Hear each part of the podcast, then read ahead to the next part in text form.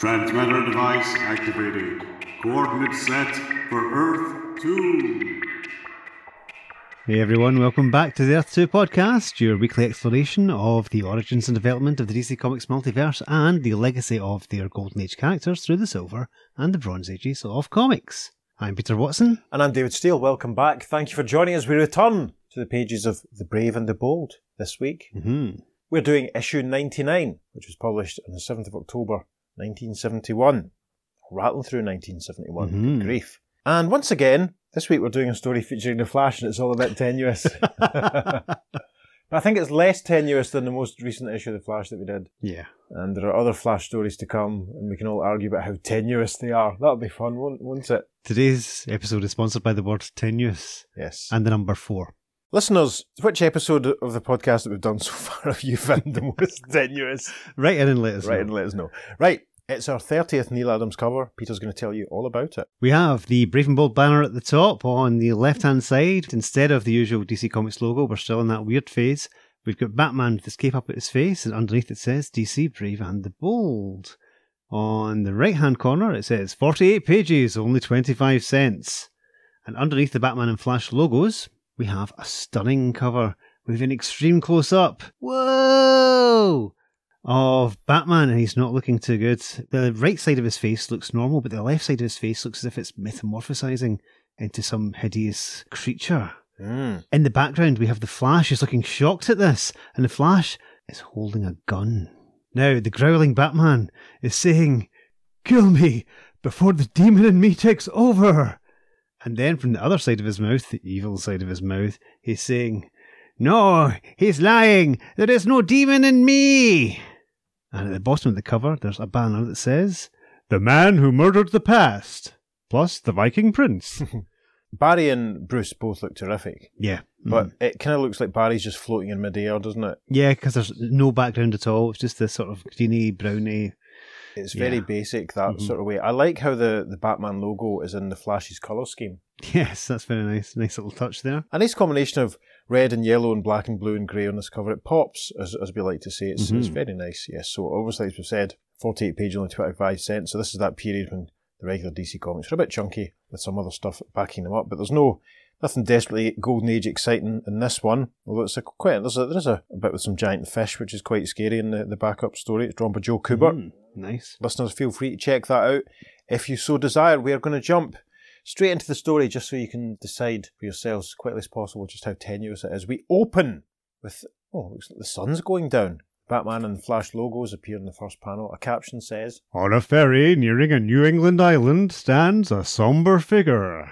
Very nice rendering in this first panel. We're off to a good start. Batman looking very dynamic. Is he recreating Leonardo DiCaprio and Kate Winslet in Titanic? Preceding it, really, isn't it? Um, I don't know who can say timey-wimey. Mm. Batman is thinking, "After all these years, the island again. Had such a strong desire to drive up here from Gotham. Didn't even change the old batsuit."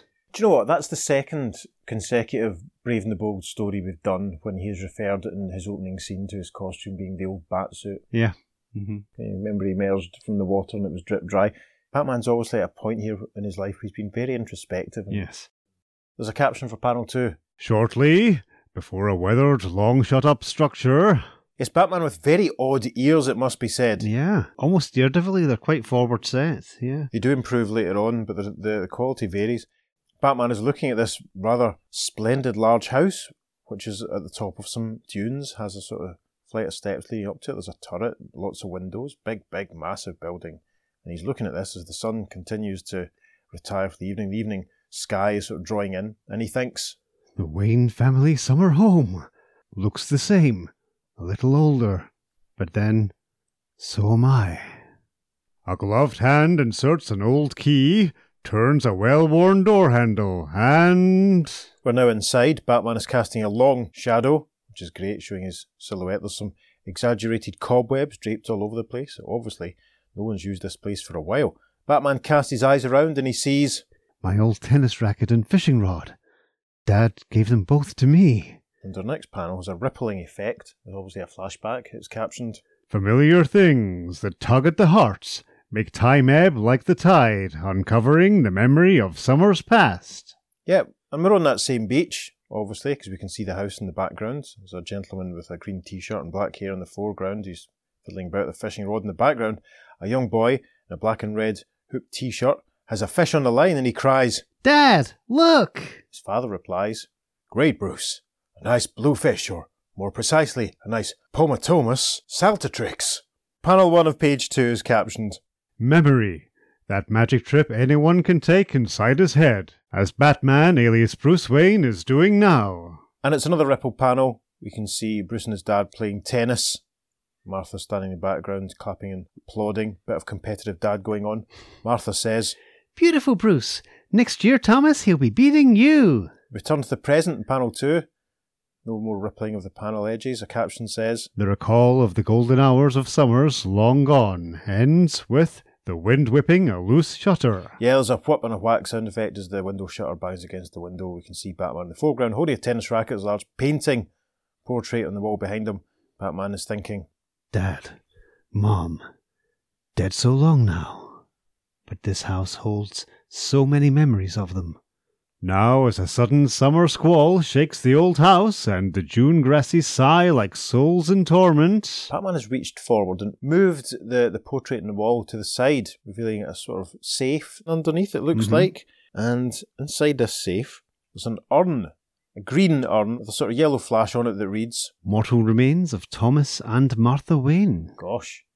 Caption for the next panel. "Then, above the drumming of the rain, the lashing of the sea against the cliffs, another sound, a strong man stifling a sob." Yes, Batman has one hand to his forehead as he holds the urn. It looks massive, actually. Mm-hmm. He reads it, obviously, and he's thinking, "Dad, Mom, all that's left of them, they're ashes." And the caption for panel five. "And as the wind howls in dirge-like fury, as if to tear the sad old house down..." The front door blows open. Lots of wind and rain coming in. Batman moves forward thinking, "Quite a blow. Got to close the door." Then the caption for the final panel. "But as the Batman grasps the knob, a shudder shakes his every inch and, with a strange stiff-legged gait, he suddenly lurches out into the storm." Absolute filth. Yes, Batman walking almost zombie-like away from the old Wayne summer house across the beach. Gosh, very scary. We now arrive at page three. Large, large panel, takes up most of the page. It's captioned, "Now let us follow this familiar but oddly behaving figure. Let us follow the masked manhunter as he launches forth upon a bizarre and terrifying destiny, as he becomes the, the man, man who murdered, murdered the, the past. past. Yes, we see Batman's zombie-like figure lurching down towards the harbour. We can see some boats moored. There's a an open window, suggesting maybe a pub or something. Two voices come from within, but before that, a tiny caption tells us, "Art, Bob Brown, Nick Cardy. Story, Bob Haney." Yep. There's stomps and clump sound effects to emphasise Batman's sort of staggering gait. From inside the building, the first voice says, "Real sou'wester blowing, Mister Ebbs. Old Manuel, the Portuguese, died in such a storm fifty years ago. Captain Josiah, what that coming? Glory be! Oh, Manuel's ghost!" It's clear they must be looking outside and seeing Batman coming towards them. We're inside in panel two, as they we see that the two men were talking. One is basically a kind of caricature of an old sea dog. Yes. Rare cap, thick white hair, thick moustache, he's smoking a pipe, sat in the rocking chair. Kind of looks, even from this angle, like Noel Gallagher from off of Oasis, to my eyes.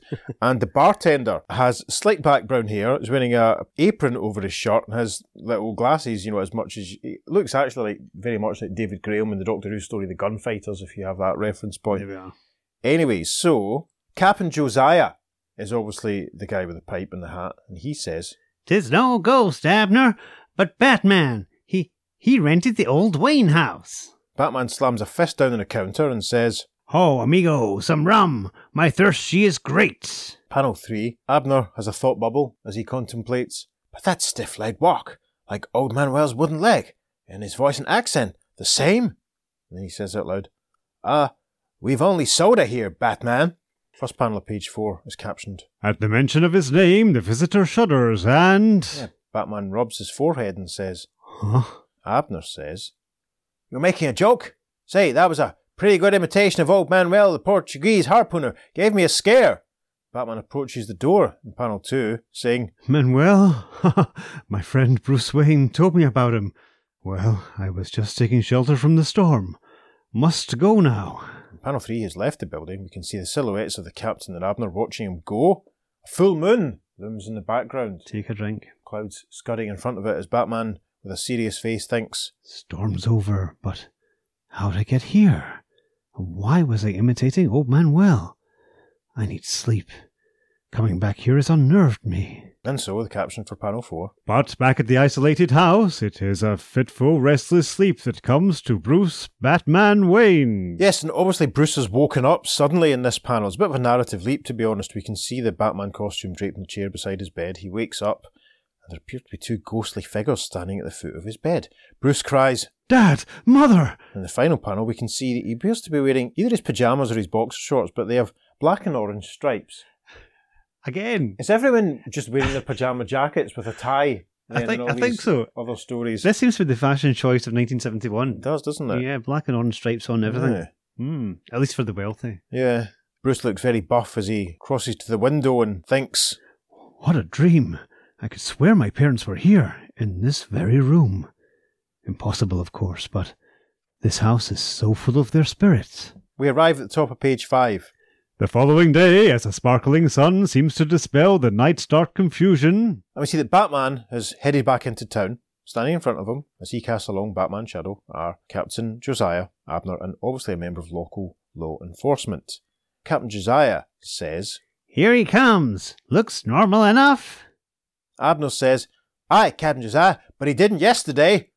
Keep an eye on him, Constable Todd." That's obviously the local enforcement guy. We should point out as well that there's a statue in the foreground of a, looks like a bronze statue of a fisherman type guy standing in a small boat, bearing a very long harpoon. This becomes relevant in panel two, which is captioned, "But as the Caped Crusader passes a monument to the town's wailing past..." Off camera, someone cries, "Look at him stomping like he's got a wooden leg again. He's seizing the monument harpoon." Yes, Batman has indeed seized the monument harpoon. He's grabbed it and he's hurled it, well, very helpfully. Captain Josiah explains, "Glory! Nobody ever tossed a whaling iron like that, except an old man well, the Portuguese." Yeah, with a whiz and a thunk, the monument harpoon has struck the sign that obviously hangs out at the Abner's establishment, which we now see was called the Whale Inn. Mm-hmm. Then in panel four, some other members of the, the local town have assembled to watch Batman stomping off again. The captain says, "I tell you, Constable, the man's possessed." And someone else says, "Sure is." And then another figure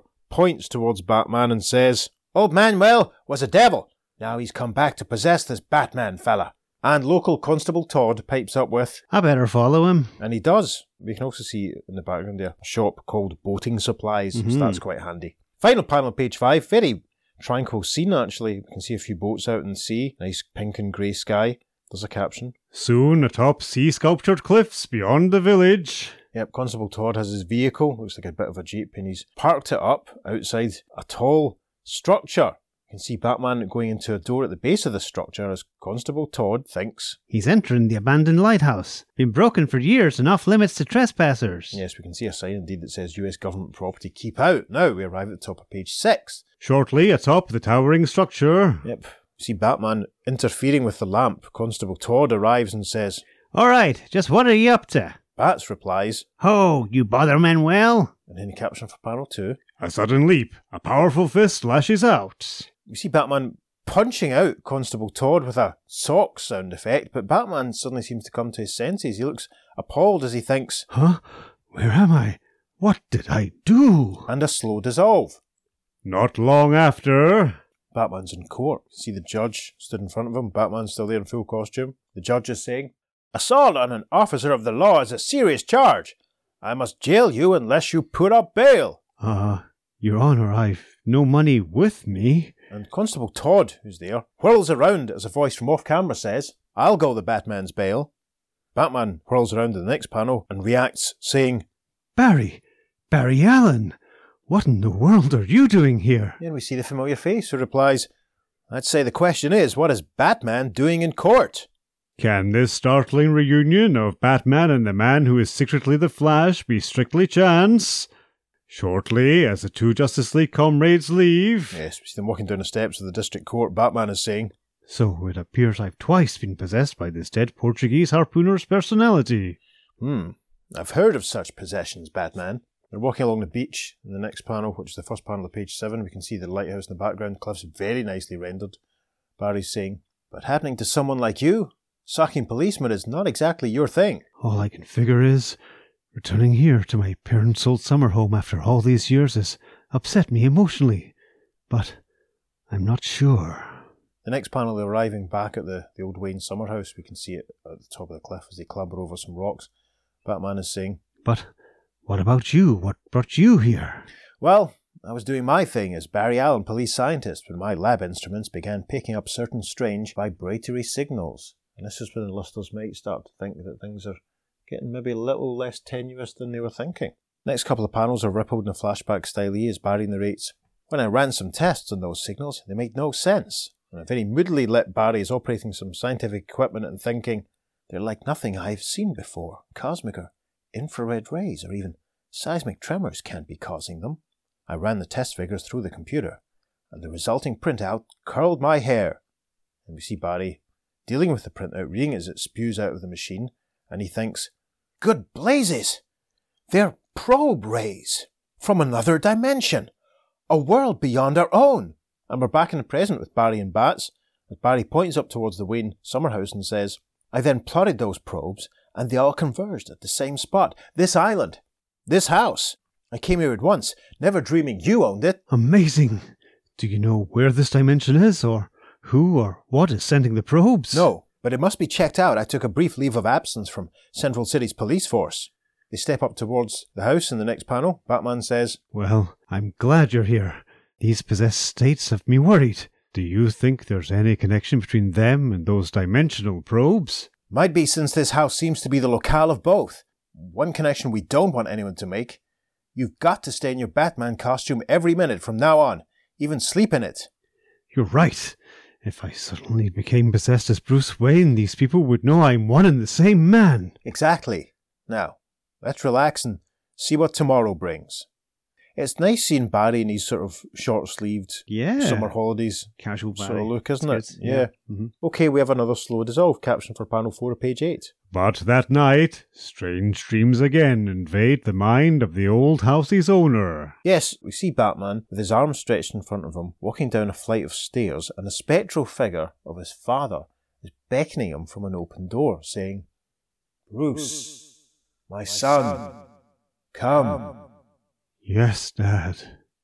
Caption for the final panel of page eight. "Moments later, in a long-locked basement room..." Yes, Batman has come to his senses. He thinks, "Dad, he's gone, and I'm awake." Yeah, Bats thinks that, and as he looks around, we can see it's obviously some kind of laboratory. There's some scientific equipment, some jars, some bottles, some books, again covered in these exaggerated cobwebs, which almost make me think Spider-Man's going to pop up yes. in the next panel. Can you imagine? I can. I'm imagining it right mm. now. Wouldn't that be amazing? As he looks around, Bats is thinking, "This room, it's a complete lab. I was never allowed in here as a boy." In the first panel of page nine, he's gone to one of the books that's laying around. I don't know if it was if it was lying open and he's seen it, or if he's opened it up, but we can see that something's written. And Bats thinks, "It's Dad's handwriting." And Batman reads, "Dear God, forgive me, I have opened the door, torn away the veil between the worlds of the living and the dead." Batman gets a dramatic close-up for panel two, which is captioned, "And as the pages reveal their long-hidden meanings..." And he thinks, "Incredible! This proves Dad experimented in returning to life after death!" Panel three is a nice moody shot of the Wayne summer house at night. Clouds scudding across another full moon, so take a drink for the full moon, take a drink for scudding. From inside, Batman's thoughts. "He was working on a method for doing just that. In fact, had set things up for such a return just before he was killed. Fantastic! What a dense fool I've been. These strange dreams, old Manuel possessing me. They can only mean one thing." And he looks very panicked and considered in this panel four image here, as he's obviously drawing a very scary conclusion. "Dad and Mom are trying to come back now, trying to communicate with me." In the next panel, Batman has exited the laboratory. He has the book under his arm. He's putting a chain and padlock at the door, as he thinks, "Old Manuel's the key. Somehow his spirits managed to cross over, and is preparing the way for my parents to follow. I must make sure he isn't thwarted by anyone or anything. A slow dissolve. Shortly, we see Batman setting the urn down on a table in front of an open window. Lots of Spider-Man webs all over the place, as you'd expect. And Batman is thinking, Dad, Mom, I understand now. I want to meet you, talk to you again too. Now that I know you haven't really died, that these ashes aren't your final form. First panel of page ten. It's the next morning, obviously. Caption says, So, as the great Batman succumbs to the deepest of human urges, to meet again long-lost loved ones, he confides in his friend Barry Allen. Over breakfast coffee, Barry is saying, Bruce, I understand your desire to uh, contact your dead parents, but what if it should fail or backfire somehow? What have I to lose, Barry? I lost so much as a child, growing up alone. This is my chance to wash away those empty years. Batman heads out over the beach. The next panel, Barry stands at the door watching him go and thinks, Poor guy. Under that tough superhero hide is a sensitive, lonely man. But I have a hunch he's playing with fire. That this all connects with that mysterious dimension. Got to watch him.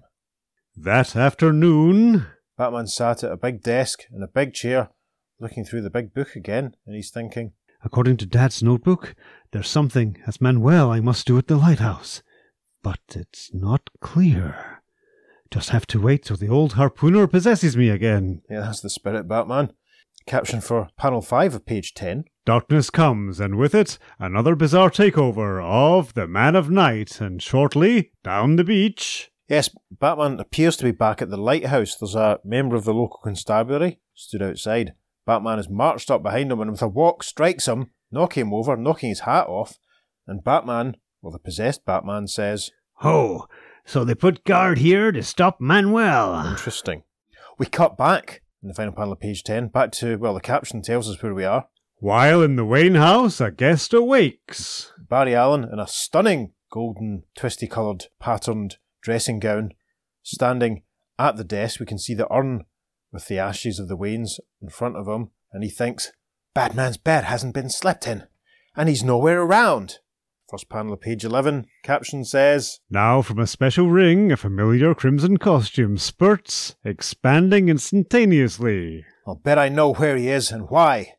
Old Manuel's possessed him again. But first, I better become possessed myself. Of the Flash. Sure enough, the costume enlarges.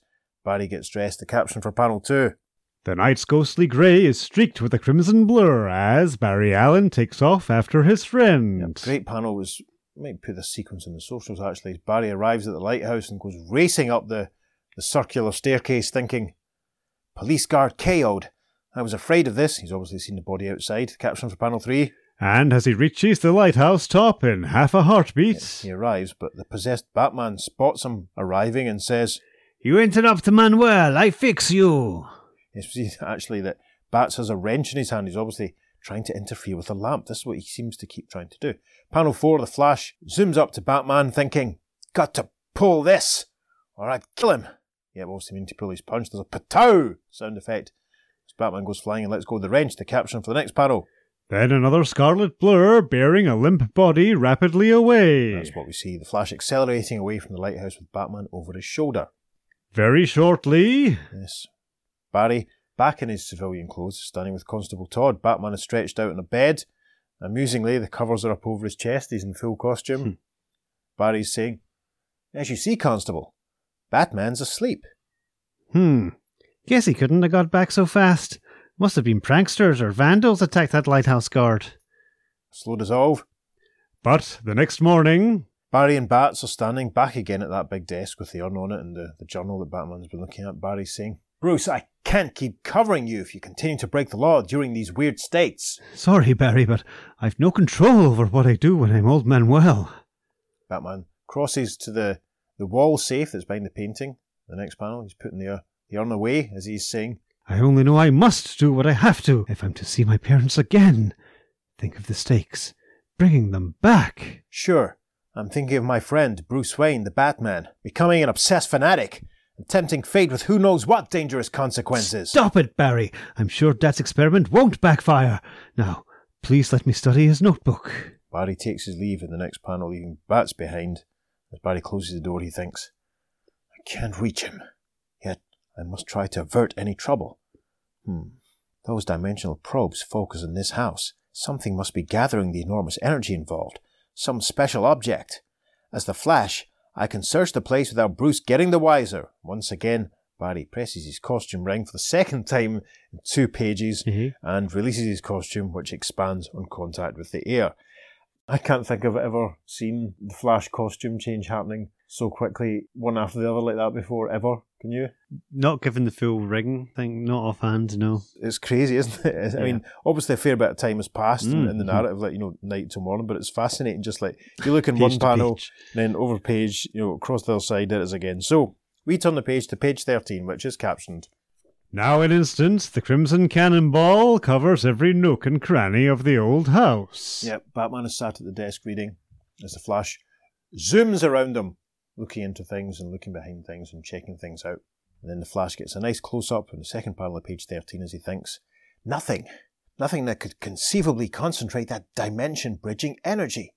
Yet it must be here, somewhere. In panel three, Flash is creeping down a staircase, very familiar door with lots of Spider-Man webbing lying all over the place, and he thinks, The door! My calculations show the probe rays focused through it. Maybe I can use it to unlock the whole incredible problem. No pun intended. What does the monarch of motion mean? The next second... Yes, amusingly, Flash has zoomed in and gathered Batman up from his reading chair. Batman cries, Flash, what? Hang on. We're taking a trip that will really be a mind-blower. You're mad! And as they zoom towards the door... As they obviously are clearly starting to vibrate, the Flash replies, Don't worry, my costume's aura will protect you. And in the first panel of page fourteen, Batman says, Through the door? Yes, as they grow transparent as they start to vibrate faster, and the Flash replies, Check, I'm getting up the right vibratory velocity to take us right through it, and hopefully into another world. As we see over a sequence of three panels, they zoom through what looks like the front door of the house, actually, and pass outside, dissolving into just a, a blue and red blur. There's a caption for the large panel that rounds out page fourteen. What happens now to our two travellers cannot be described, as they transcend the very laws of time and space. And then... Yeah, and a very, the only word for it, translucent, jelly, wobbly-looking Flash, still carrying Batman. They appear in a very strange bluey-green landscape. There's sort of pillars in the background, sort of Roman Greco pillars that look sort of ruined. They appear to still be on a beach, green clouds in the sky. First panel of page fifteen, Batman is now standing. They look around, there's yellow clouds hovering behind them. Batman says, Where are we? What forsaken place have you brought me to? And why? Unless I miscalculated, this is the dimension that is trying to contact ours. Perhaps the same world your dead parents dwell in. We pull back to a wider shot in panel two, and there's some... very creepy looking, it must mm. be said. Translucent, ghostly figures now who they appear to be dressed very oddly. One man wearing a bit of a smock who looks almost skeletal with hollow eyes. Another guy wearing furs with a long moustache. Yeah. Another figure behind him with a hat, a long beard. You can see it looks like a, a woman behind. And then standing up in the rocks all around them, we can see some other shapes. Batman is looking around and he says, Those figures everywhere. Listen, says the Flash. This way. Like the ghost of Virgil showing the poet Dante the underworld, the Flash leads the masked manhunter toward the sound of a sibilant voice. And it looks as though all these translucent ghostly figures are all assembling, all gathering in fact, because standing up in the rocks above them, wow, it's a ghostly pirate-looking figure. His right leg is artificial, strapped on, old stumpy wooden leg. He's wearing a striped t-shirt, he's a long moustache. Hair tied back, a little pleated ponytail, big hoop earring. You can see Batman and Flash standing on the ground amongst dozens of these spectral figures with this weird landscape, and this ghostly figure is crying, My comrades, our sins we did in life have locked the door to the land of eternal rest, and we are trapped in this valley of limbo where there is no peace. But despair not. Even now our servant the Batman works to free us, to send us back to new life in new bodies. In the old world, we all miss so much. First panel of page sixteen, Batman and Flash are looking up at this guy who's just been monologuing. Batman points and says, There, that figure, it must be. Manuel, the Portuguese, of course. When he's not possessing you in our world, his spirit's here in this world. He alone seems to have the power to cross over. The island people say he practiced devilish rites when alive. Over there, those other two, my parents! Caption for panel three of page sixteen says, as the Batman strains toward two hauntingly familiar figures... Yeah, we see the ghostly silhouetted forms of Thomas and Martha Wayne. Batman says, Dad! Mother! It's me, Bruce, your son! Please, speak to me! Their faces, so sad. He reaches for them in the next panel, but the Flash reaches forward too, grabs his arm to restrain him as Batman says, let me go! Let me embrace them! Touch them! Listen, they can't see or hear us. Stop fighting me. The vibration time phase is ending. If we break contact, you'd be trapped here forever. No sooner has the Flash spoken than again there is the indescribable transcending of time and space. And... Yep. And we see Batman and Flash vibrating back through the door of the summer house with the Flash saying, we're back! Thank God! A tiny caption says continued on the second page following. Pass a full page of advertisements, which includes an advertisement for Sea Monkeys. Is that the first Sea Monkeys advert? That I think we've had it. It's been mentioned before, but it might not be a, a big one. I'm yeah. not sure. That's mm. the first one that's certainly registered with me. That's interesting. Mm. Listeners, we're going to start a new one. Take a drink whenever there's a Sea Monkeys advert. Why not? But don't take a drink of Sea Monkeys. No. No. no. Right. First panel of page seventeen, Batman and the Flash are on the floor of the Wayne summer houses. They've returned from that other dimension. The Flash is saying, now we know the terrible truth. A multitude of dead souls waiting to re-enter our world and possess living bodies. You must give up your plans. The next panel, Batman has opened the door back into that study. We can see the journal lying on the desk as he says in reply, give up freeing my parents' poor unhappy spirits from that hellish place? No, Flash. I'm sure Dad's experiment will work and bring only them back as they were in life, as themselves. And I will bring them back. The next time old Manuel possesses me, I swear it. Flash looks askance at Batman as he thinks, blast! Entering that dead dimension didn't discourage him. He's more determined than ever to fulfill this dangerous destiny. In the next panel, Flash takes his leave from the summer house. We see him zooming down the cliff and along the beach, thinking, his next possession could come at any moment. I haven't much time, but there's one hunch left to play. Miles melts to nothingness under the Flash's flying feet, and in moments... Yeah, we see the Flash arriving somewhere. Very old-fashioned look to the place. Looks like Cob... Is that Cobbled Street? Those buildings behind him look very mm-hmm. old-fashioned as he thinks. Bruce was a kid when his parents died. Caleb Branson, a family friend, made the funeral arrangements.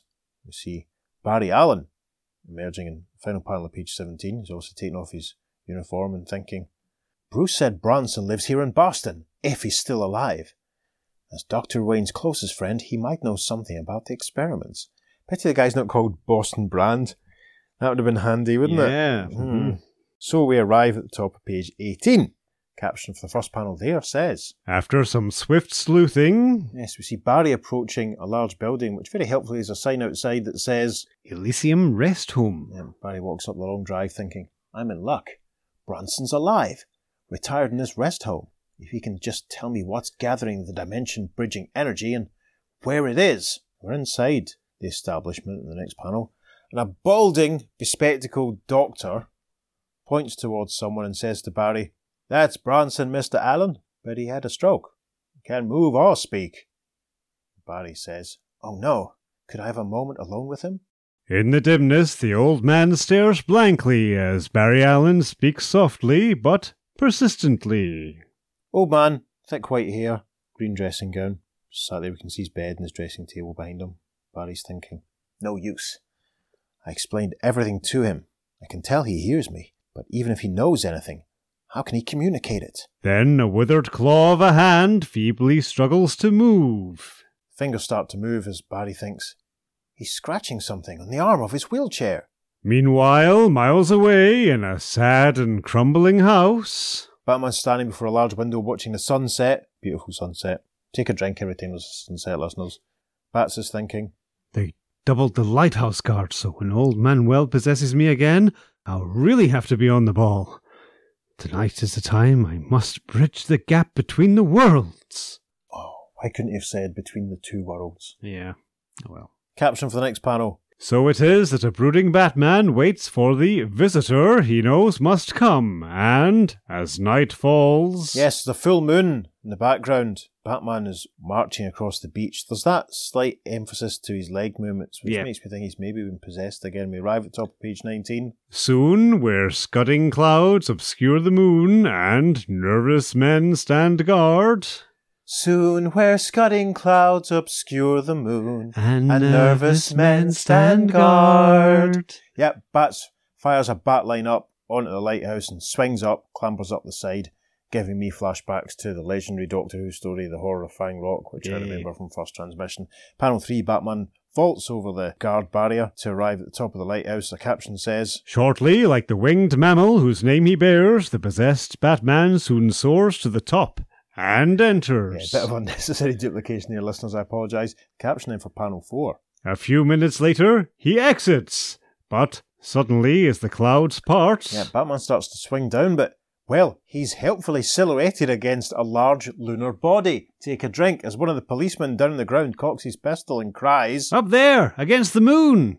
Shoot! And in the next panel, there's some vips and pews as Batman hits the ground and the police fire on him. The caption for the final panel, page nineteen. And then the bizarre stiff-legged figure vanishes into the night. Yeah, interesting. While Bats is possessed, he still has his acrobatic abilities. Yes, there's some more beeps and zings as Batman lurches off with his cape billowing out massively behind him. Gosh. Caption for the first panel on page twenty. Not long after, as a scarlet blur once more streaks over the beach... Barry's going full tilt. He obviously has a bag over his arm. He's rushing along the beach, but there seems to be a bit of a, a kerfuffle, a bit of a hubbub in front of him. A crowd of people. Barry thinks, maybe now I have the answer. What's that ahead? Torches? Yeah, and sure enough, it's like an angry mob with flaming torches. He ducks behind some rocks in panel two and thinks, the police and some villagers. And we see what looks like Constable Todd saying to another senior officer, it was that crazy Batman, all right, Chief. He got into the lighthouse, then escaped using old Manuel's funny gate. Old Manuel's funny gate, that sounds like a specialist kind of whiskey or lager or something, doesn't it? It does. It's something yes. you'd buy in the West End. Yes, or yes. perhaps when you went to see menswear in the nineties. Mm. The next panel's cracking. It's a bunch of angry villagers with Constable Todd in the background. The first guy at the front is raging and then he cries, it's time this madman was stopped, terrorising the whole island. No telling what he might do, possessed the way he is of that dead devil, the Portuguese. And Constable Todd says... Start searching, we'll find him. And the Flash, cracking shot the Flash's backside here actually, as he watches the crowd move off and he thinks, good blazes, they're really riled up. Out for Batman's blood, I've got to find him first. Suddenly, the night is torn apart by a great stabbing beam. Yeah, the Flash reacts as he thinks, the lighthouse, it's working, but it hasn't for years. And sure enough, massive piercing light coming from the lighthouse. And then the caption for the first panel on page twenty-one. And where the incandescent circle of light strikes the rolling waves... Yes, we see the ghostly, yellow-tinted forms of bodies emerging from the water. At the head of them, familiar with his stripy shirt and wooden leg, is Manuel. Very creepy. Flash observes in the next panel, thinking, good Lord, it's them. The spirits from the dead world. They're moving toward the house. Must get there at once. Sure enough, we see the Wayne Summer house on top of the cliffs and all the ghostly figures emerging from the water and walking towards it. The caption for panel three. While inside the darkened Wayne home, a once again normal Batman stares at a familiar portrait. In the foreground of the panel, we can see the urn back on the desk. Batman is looking up at the portrait of his father and he's thinking, well, Dad, I did everything to make your return possible. Now I wait to embrace you and Mother after all these long, empty years. The next panel, suddenly... Flash! Yes, the Flash has vibrated through the wall, still bearing the little bag he had on the previous page, and he says to Batman, you did it! Release the dead! A whole multitude of them is approaching the house! No, only my parents will be brought back. It didn't work that way. I know why, as Manuel, you kept going to the lighthouse, to fix it.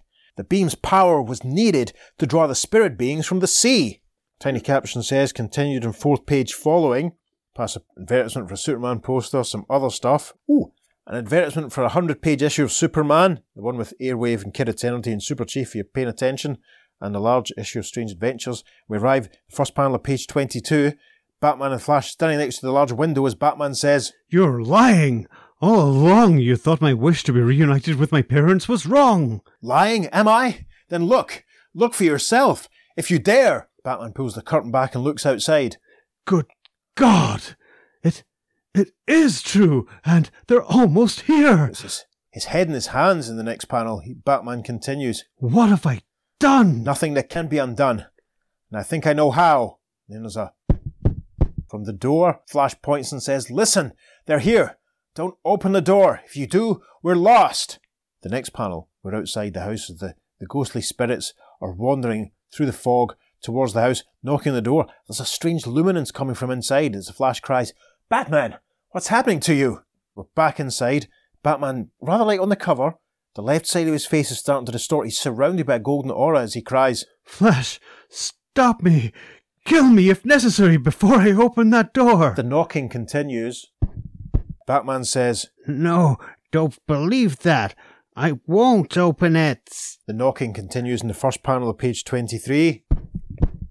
The Flash, panicked, horrified close-up, thinks, He's possessed again, but this time he's fighting back to keep it from taking over. Two identities warring inside of him. But one identity speaks with old Manuel's voice and can be trusted. The Flash turns towards the desk at this point, reaching for the urn, and he thinks, The urn! I must destroy it! And Batman is obviously conflicted in the background. It's almost in a way like there's two Batmen struggling for dominance. Batman says, Do what you must do, Flash! And then he says, Touch my parents' sacred ashes, never! Suddenly Batman has a candlestick in his hand, and in panel three, with a wonk, he brings it down the back of the Flash's head. Caption for panel four. Then, as the Scarlet Speedster slumps to the floor... The knocking continues. Batman moves towards the door. Flash's head is spinning and he thinks, oh, Old Man Wells' identity is won. He's going to open the door. I'm groggy, but I must do something. Desperately, the man who can cover miles in instance tries to stretch a few all-important inches, and... He's successful in knocking the urn of ashes off of the desk. There's a smash as the urn breaks on the floor. The knocking continues as Flash reaches for the debris, thinking, An ancient Egyptian ankh, the symbol of life, carved from a black diamond. That's it! The thing concentrating the dimensional energy. And we can see that he's reaching... Actually, it's not an ankh. Not one that I recognise. Never got an ankh tattooed nope. on my back. What we're actually seeing Barry reach for is like a kind of statue of a of a figure, a figurine of a woman, almost with, with wings draping from her hands. Not very clear what's going on there. The first panel of page twenty-four is captioned. As the knocking reaches a persistent crescendo, a gauntleted hand reaches for a well-worn handle. Yeah, as the knocking continues... See Batman's hand reaching for the door handle. Then in panel two, the Flash is thinking, Hope, I've got enough strength to give this thing a super speed lift-off. And we see him hurling the small statue figure that he found inside the urn. There's a smash as it hurtles through the glass. And then the caption for panel three. The next instant, like some tiny meteorite in reverse, the black artifact leaves Earth forever for the stars. Yes! We see the black figurine exiting the Earth and hurtling into space with some stars twinkling in the background. Gosh, who knew that the Flash had such abilities? Hmm. Caption for panel four. While below... Yep. Batman is standing outside the house. The ghostly figures have vanished. All clear, as Batman says. Dad! Mother! No one! No one! At all! And he thinks... Oh, my head feels like I just awakened from a nightmare. Back inside the house in the next panel, he notices the, the urn is broken. He also notices what the urn contained. Sand? The urn contained sand? Yes, sand. And the ankh, which once gone, broke the energy link between the two worlds and Old Man Wells' possession of you. How close to disaster I came. Forgive me, Flash, and thanks. Thank old Caleb Branson. He gave me the vital clue, scratching the message that the ankh was hidden in the urn so it would remain undisturbed. Batman looks up at the portrait of his father on the first panel of page twenty-five and he says, Of course. Dad knew even I'd never open what I believed contained my own parents' remains. But he couldn't know the experiment would go awry. Batman looks out the window at a full moon in the next panel saying, Where are my parents now? Still trapped in that awful dimension? And why? Perhaps because your father dared to tamper with what must remain separate, the living and dead worlds. I don't even have their ashes. No. We see the Flash has opened the bag that he's been carrying. A familiar object in his hand. He offers it to Batman, saying, "Yes, you do. Caleb Branson also clued me to a vault in Boston where I found this replica of the other urn containing the real ashes." Thank you, Flash. Once more. And a slow dissolve. Caps for panel four, page twenty-five. And later, as an exhausted man sleeps. Yeah. Two silhouetted figures, almost spotlighted, standing behind Bruce Wayne. Again, his costume's draped over the chair. One's a man, one's a woman. The man says, "Bruce, our son, it's over. We failed to return to your world by destroying the Anachredas from the netherworld. We've reached the land of eternal peace. At last." Another slow dissolve. Time is merciful. The night's darkness only lasts until a new day's dawning. Barry Allen and Batman. Batman is locking the door of the summer house, as Barry says. The local authorities went along with my escorting you off the island to seek psychiatric help. That's only half a lie, Barry. I really could use a head shrinker after this vacation. In the final panel, Batman points up to the old summer house, saying, "But seriously, I've also found peace at last. I'm no longer haunted by my orphaned childhood. Killing my past by finally putting the ghosts of my parents to rest has freed me." And he waves. Barry looks on as Batman says, "Goodbye, Dad, Mom. Goodbye, house." And a small caption tells us this is the end. end. Well then. So, just let's take that first panel first of all. Killing my past by finally putting the ghosts of my parents to rest has freed me. So that's actually the last time that he was ever Batman.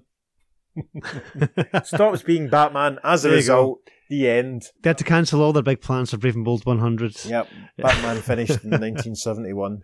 And there we are. Everything else that's been written since has just been fanfic. Yeah. Well, a little bit less tenuous than Flash two oh nine. Mm-hmm. This other dimension that they were visiting, this ghostly thing. I mean, I was reminded, obviously, of Flash one seventy-six, with death yes. floating about and all that uh-huh. sort of stuff. Flash has got prior on this. Yes. Yeah. It's very interesting. All the, the metaphysical stuff about Bruce's parents and all that sort of stuff. Mm-hmm. And you know the fact they were sort of almost in the thaw of Manuel's plans, et cetera. Yeah. Pawns mm-hmm. in his game. And also, I, you know, I was actually, in a way, reminded of the, the movie um, The Fog by John Carpenter. Yes, I can see that. Uh-huh. Um, you know, the, the final climatic scenes is all the, you mm-hmm. know, everyone started towards the house. And, yep, definitely. This predates that, obviously. Yeah, but, but uh-huh. you know, did John Carpenter read B and B ninety-nine discuss? Possibly. And, oh, did we really see what happened to the, the village mob with their, their torches? Where did they all go? Where did they all march off to after Barry saw? There's so much to unpack from this story. Yeah, it's an interesting one. Right, I'll I'll let you go then. Okay. So I don't know about you, but I was fascinated at the fact that Thomas Wayne turns out to be a secret Lovecraft character. Yes. Yeah, it was very bizarre. It was very, you know, gothic house on the and, yes. on the caves on the yes. islands, you know, it's, uh-huh. uh, and doing this secret research into the afterlife. It's it's pure Lovecraft. It's uh, really bizarre. And also something we have never heard of before, and I don't think we ever hear of it again. I found that fascinating. That was great. There was a couple other bits. You mentioned the Ankh. Basically, it definitely was not an Ankh. I think no. I think Bob Brown didn't know what an Ankh was. Yes, I was reminded of the, the Minotaur, close inverted commas, that we yes. got in Just League of America, issue eighty-nine before uh-huh. Christmas there. That was a satyr, really. That was like know, basically someone told centaur him it was, satyr. It was half man and half bull. Yeah. And uh-huh. that's essentially what he drew. And got the halves mixed up. Yeah. That was funny. The fact it was carved out of black diamonds made me think, oh, Eclipso. I suddenly had that notion. Right. It was like, oh, all right, okay, there's no connection there. I'm obviously drawing too much into this. Unless it is the same type of black diamond that uh, Eclipso's That's diamond a thought. Is and has mystical properties, which would make sense in D C Comics. So mm-hmm. Mm-hmm. The whole opening panels of Batman on the ferry with the Batmobile crossing the river or the yeah. water to get to the, the yeah, island. I mean, that's hilarious. Bizarre. Like, he could have just gone as Bruce Wayne. Yeah, mm-hmm. And then it would have been Bruce Wayne, it was getting possessed and all that. But the, I mean, we're so used to these days Batman being that creature of the night. Yeah. Mm-hmm. The fact that he's just blatantly going mm. to, you know, Long Island or New Jersey or wherever it was, in New England, I'm not really sure, or, or Maine, yeah. or I don't mind on my American geography again. Sorry, Steve. That's bizarre. I'm, yeah. you know, public Batman. Mm. I've always enjoyed that about the Brave and Bold stories because he is almost like a detective slash glorified policeman almost. You know, he's he's more like a person, he's more human than the mythical creature of the night, which we are used to seeing. I wish he'd brought Alfred along with him to deal with all those cobwebs, though. Well, maybe Spider-Man should have just tidied up after himself. They're supposed to dissolve after an hour. Well, I mean, oh, really, that's true. You know, uh-huh. Maybe that means it wasn't Spider-Man. One thing I noticed very quickly, page thirteen, panel three, mm-hmm. that's John Wesley Shipp. So it is. Let's see, hang on, I'm just looking back. Oh, yes, yes, I see what you mean, uh-huh. It's weird, isn't it? A bit muscular, and the mask is a bit more almost three-dimensional. Yeah, yeah. The cowl, uh-huh. Yeah, I can totally see that, uh-huh. Good. Interesting, mm. yes. Anyway, did this comic give them the idea for getting John Wesley Shipp to play the Flash? We may well say. have done, may well have done. Anyway. So, there's a few things we need to talk about here. There are more than a few.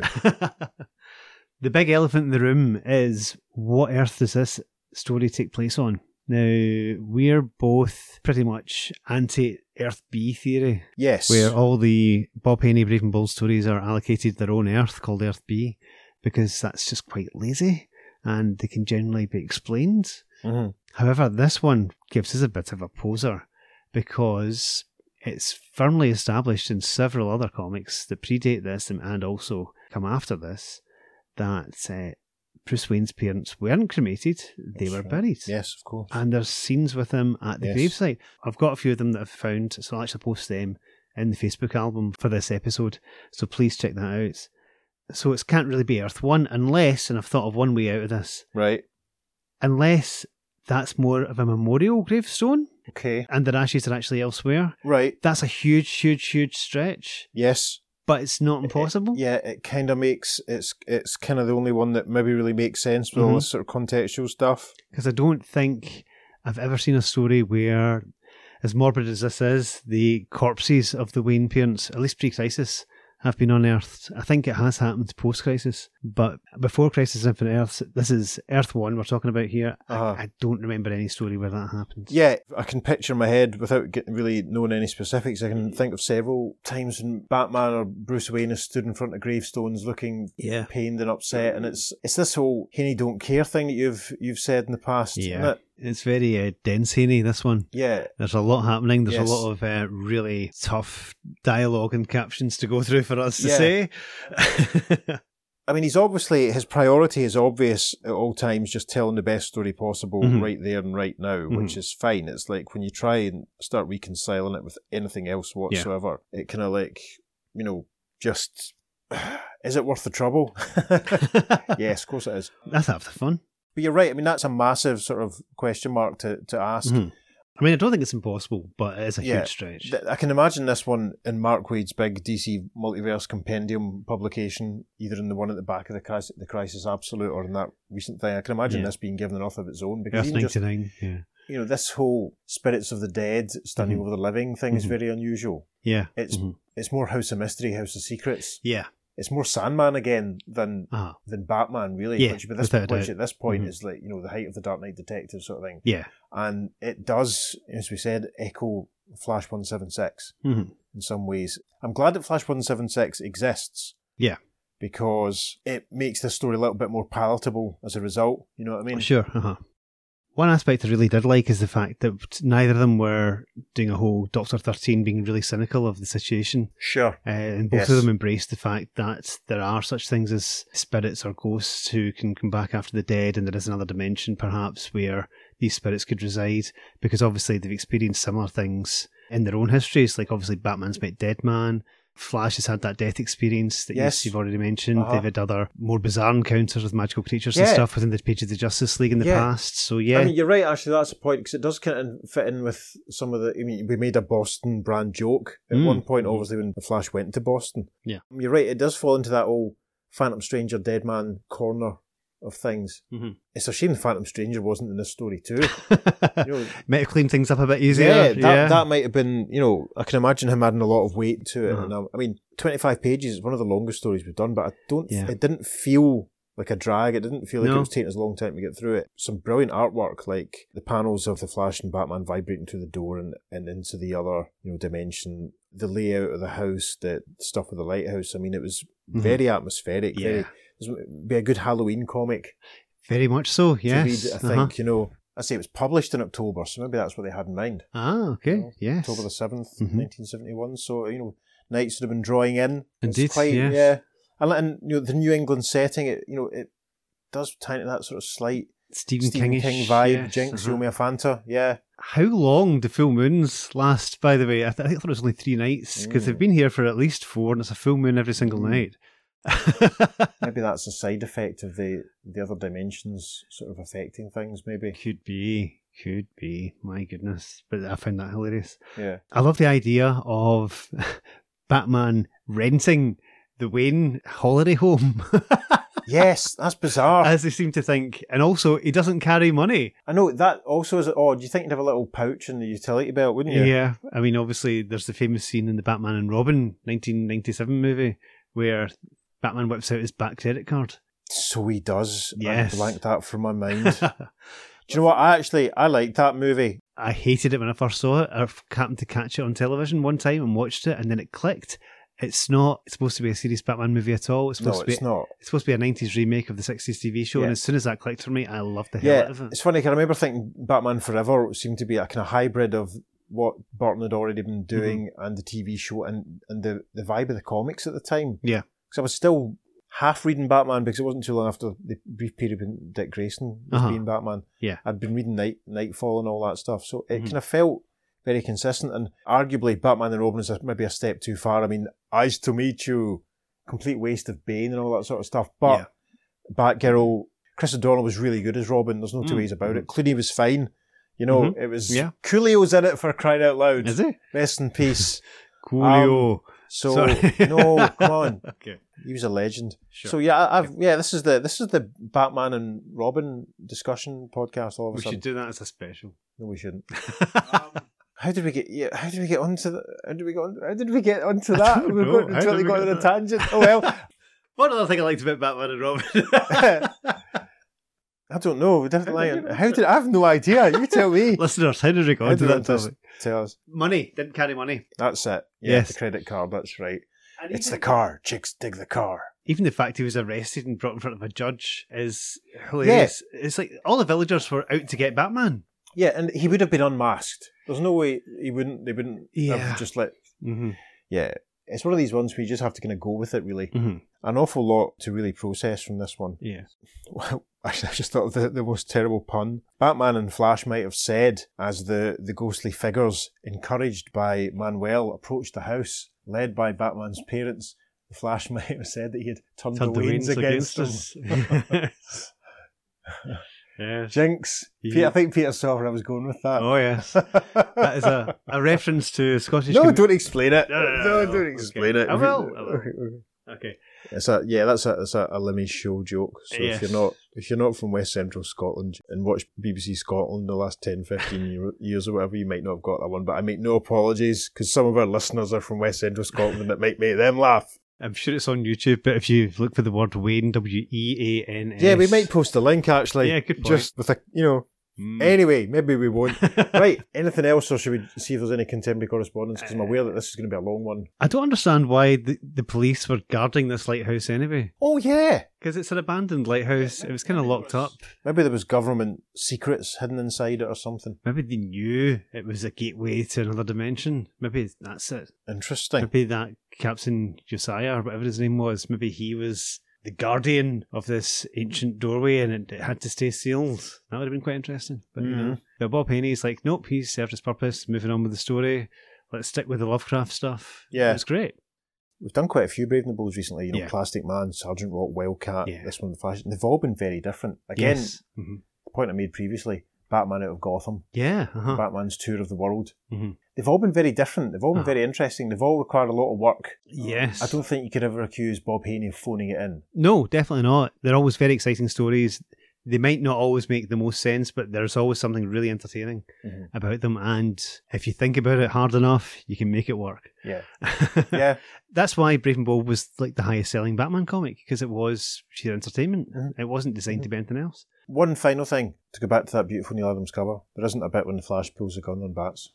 Nope, there is no gun involved in this situation. There is a nice bit when Batman's face twists slightly. Mm-hmm. But again, it's not like it is in the Flash cover. Doesn't pull a gun. So yeah. yeah, that's another Brave and the Bold cover that lies to you. I'll have to watch out for that in future issues of Brave and the Bold if there's any scenes that actually...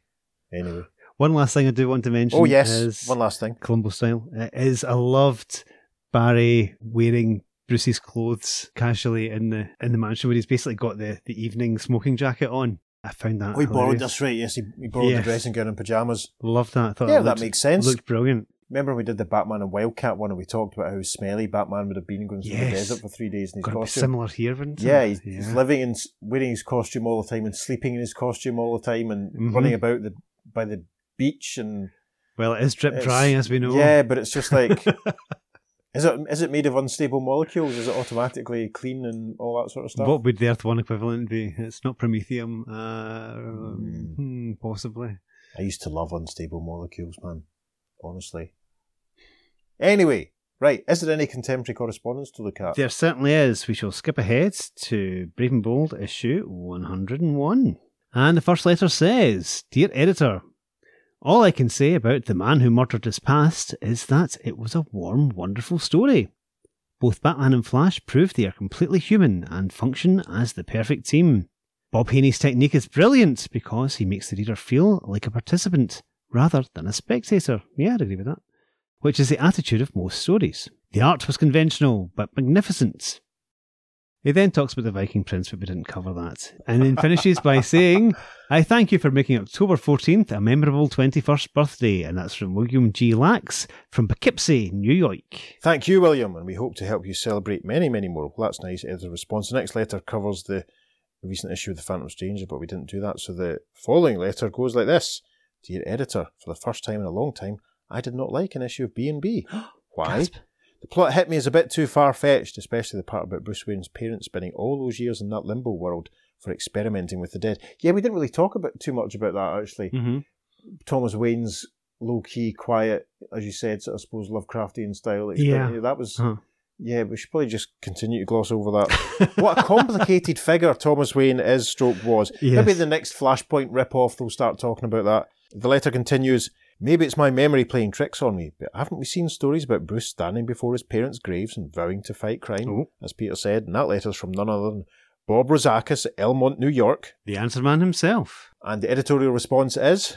We can't argue with your personal opinion about the story in general, but we will debate your comment about the Wayne's graves. How do you know that they were not cremated and their urns buried? Haney assures us this is not an unpopular custom, and indeed occurred in his own family. Except he's given the urn at the end of the story. Yeah, and it's also that's one of the things that we speculated on ourselves. Yeah. I cannot think of what is the point of burying an urn? Good grief. You know, the whole point of cremating someone is that you don't have to bury them and it takes up less space. I'm unsentimental about such things, listeners. I apologise. Oh, well, anyway, yes, but I agree with Peter in the way that he highlighted it, and I do not agree with this fudged way that the editor has replied. Mm. There's some more bits and bobs. They highlight issue one eighty-two of Superboy, which is a story in it that we vaguely thought about trying to find the justification for covering it. At one point, there's also a request that Batman teams up with the Legion, but that doesn't happen in Brave and Bold for a very, very long time. So yeah, that's it then for B and B ninety-nine. A very interesting story.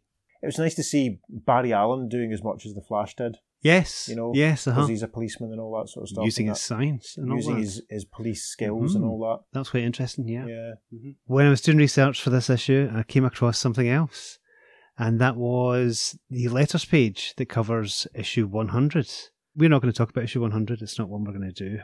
However, there's a comment in here from Scott Snyder of Brooklyn, New York. All right. And I wonder if that is D C comic writer Scott Snyder or someone related to him, because I, th- I think it'd be too long ago right. to actually be the D C writer Scott Snyder, but I right. just found it really interesting because it's not the most common of names. Yeah, a family member perhaps, mm-hmm. or another cousin, or his dad maybe? Yeah, certainly he writes in to say that uh, Brave and Bold one hundred is one of the finest Brave and Bold stories yet. So there Interesting. Black Canary's in issue one hundred, but we're not going to do it, because as we said in the past, if we did every single Black Canary story, given the fact she's a J S A member, we'd literally, literally never get this done, and it's already taken us much longer than we thought it would in the first place, but not to worry. Yeah. But there are other Brave and Bold issues with Black Canary, and we're going to decide how we're going to, if we're going to do them or not, basically on an ad hoc basis as we go, aren't we? Yes. But we probably But will don't do worry, them. We'll cover all the exciting, entertaining, and pertinent ones.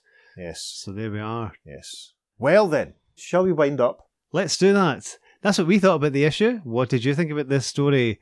What earth do you think it took place on? Mm. Mm, let us know. You can email us at the earth two podcast at gmail dot com. Make sure you follow us on social media because we're putting up lots of lovely bonus material for this and indeed every episode. We certainly will.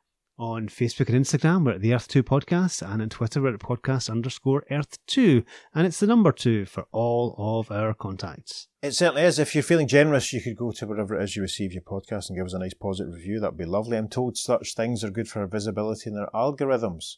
We'll give another mention to Brian, the enemy of the show, who's mm-hmm. systematically going through our old Instagram posts as he catches up on old episodes and, and commenting. So, Brian, keep it coming. I'm loving that. Thank you. And in the recent episode, we talked about the Father Ted sitcom very briefly, didn't we? We yes. certainly did, yes. We, got, we communicated via YouTube from our pal Johnny McKinstry. We certainly did. And he told us that his favourite episode of Father Ted is the one with the rabbits. Excellent. It's also my favourite episode of Friends. I quite like the one of the rabbits as well. Yeah, because it's got that other minister that's terrified of him. Yeah. He's sat in his bed surrounded by rabbits. Yes. Johnny, should you and me and Peter start doing a Father Ted's discussion podcast? Let us, you have a think. Let Peter know the next time you see him. Which one of us would be which father? No, we're not going to reenact it. We're just going to talk about it. Ah, go on, Ted. Go on, go on. On that bombshell. On that bombshell. I've been Father Dougal Maguire. I've been Father Ted Crilly. And you've been listening to the Earth two, two Podcast. Podcast. Transmatter Cube activated. Return coordinates set for Earth Prime. Bruce said Bronson lives here in Boston. Sorry. What a tongue twister that was. Thanks, Bob Haney. That's your outtake. Yep. Batgirl Chris O'Dowd was superb as... Chris O'Dowd? Can you imagine? I know, I got that wrong.